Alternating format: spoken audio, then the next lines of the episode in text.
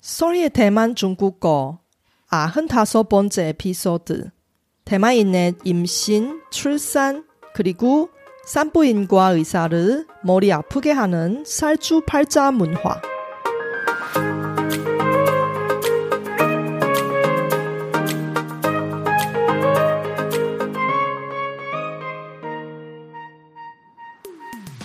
안녕하세요. Sorry Chinese에 오신 여러분을 환영합니다. 원어민 강사 솔희와 함께 대만 중국어와 중화권 문화를 배워봅시다.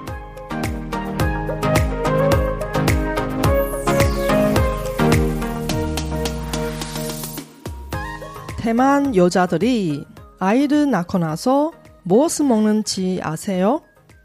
대만 임산부들이 자연분만 더 많이 하나요? 아니면 제왕절개 더 많이 하나요? 꼭 필요는 없는데 왜 높은 비용을 지불하더라도 제왕절개를 선택하는 예비 엄마들이 있나요? 아이의 성별은 여전히 중요한가요? 이번 에피소드를 통해 어디서도 배울 수 없는 특이한 대만의 출산 문화를 알아봅시다. 이번 방송은 중국어로 진행하고 쇼노트를 통해 중국어 스크립트를 공유할 테니 공부하실 때 잘 활용하세요.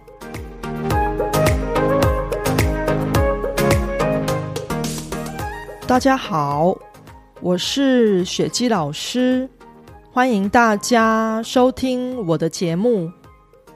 近年来， 台湾与韩国的少子化情况越来越严重。少子化指的就是妇女生的小孩越来越少，高龄化越来越普遍，导致幼儿人口比老年人口还少。不过，对于华人来说，传宗接代依然是一个非常重要的家族使命。大部分的夫妻也不太会从一开始就铁了心要当顶客族。撇开生不生小孩的问题不谈，这集节目我会站在一个比较传统的视角，来跟大家分享台湾及华人的生育文化。那我们就开始今天的节目吧。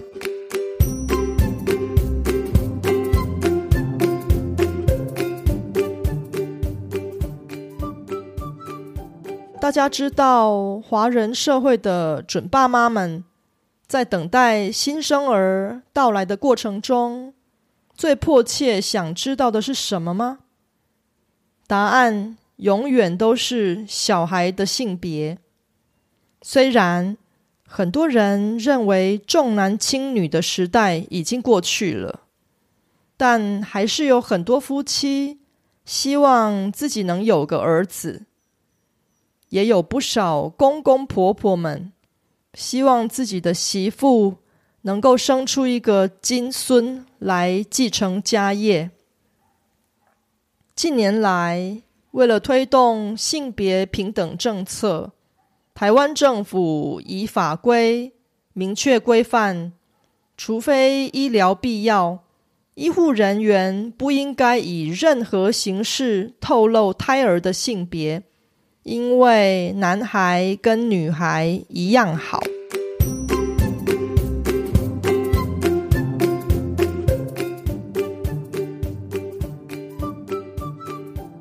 产妇的生产方式。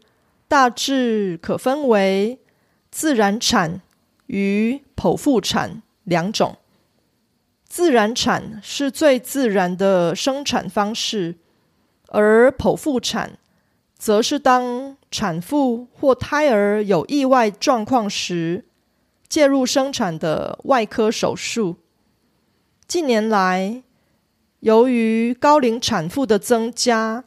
剖腹产的比率在全世界呈现逐年上升的趋势。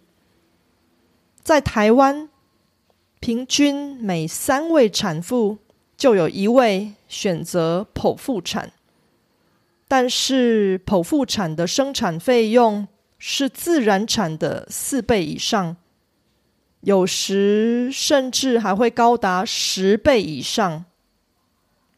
为什么剖腹产比自然产的生产费用高了那么多？还是有很多健康状况没有问题，却宁愿自掏腰包进行剖腹产的准妈妈呢？除了怕痛、怕会产后尿失禁等因素以外，还有一个让人跌破眼镜的原因，那就是看时辰。因为寻求良辰吉日是华人文化的一部分，特别是一些年长的公公婆婆们，他们相信选择一个好的出生日期。对小孩的未来有一定的影响，因此他们喜欢找算命先生算命，以选定媳妇剖腹产的日期，甚至是时间。妇产科医生们对于这种情况大多感到很无奈，特别是指定半夜剖腹产的话，对于医护人员来说。无疑是一种折磨。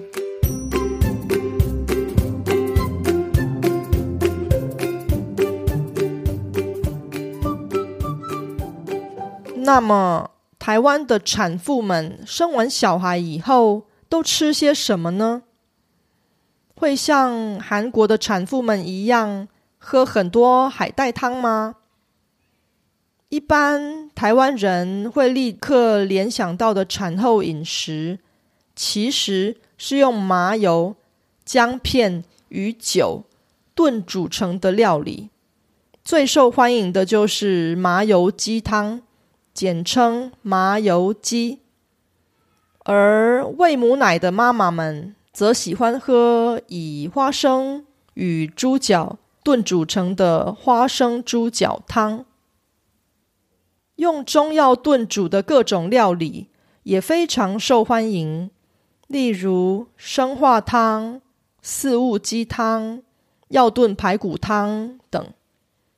很多居住在海外的准妈妈们，甚至会跨国订购月子餐，上网订购之后邮寄到自己居住的国家。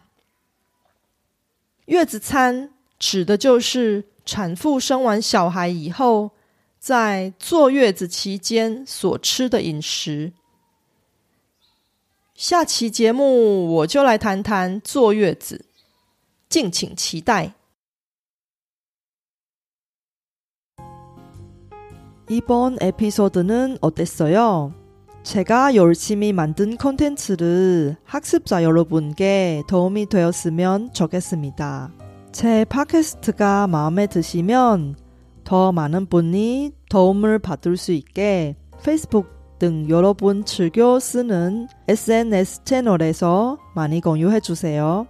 제 뉴스레터도 여러분께 도움이 될 거예요. 팟캐스트 업데이트 소식부터 대만 문화, 대만 여행, 대만 중국어 학습 정보까지 학습자에게 유용한 정보를 뉴스레터에 담았습니다. 솔희 차이니스 홈페이지에서 뉴스레터를 무료로 많이 구독해 주세요.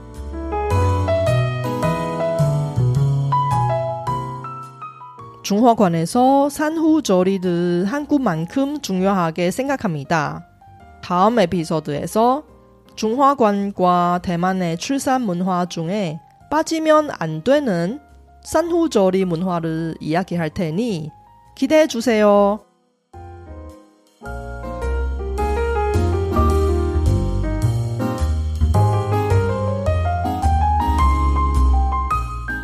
바쁘신 와중에도 불구하고 제 팟캐스트를 들어주신 여러분께 진심으로 감사합니다.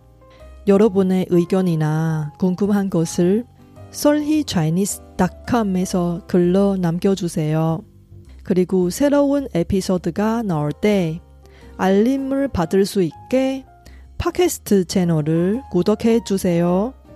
그럼 다음 에피소드에도 만나요.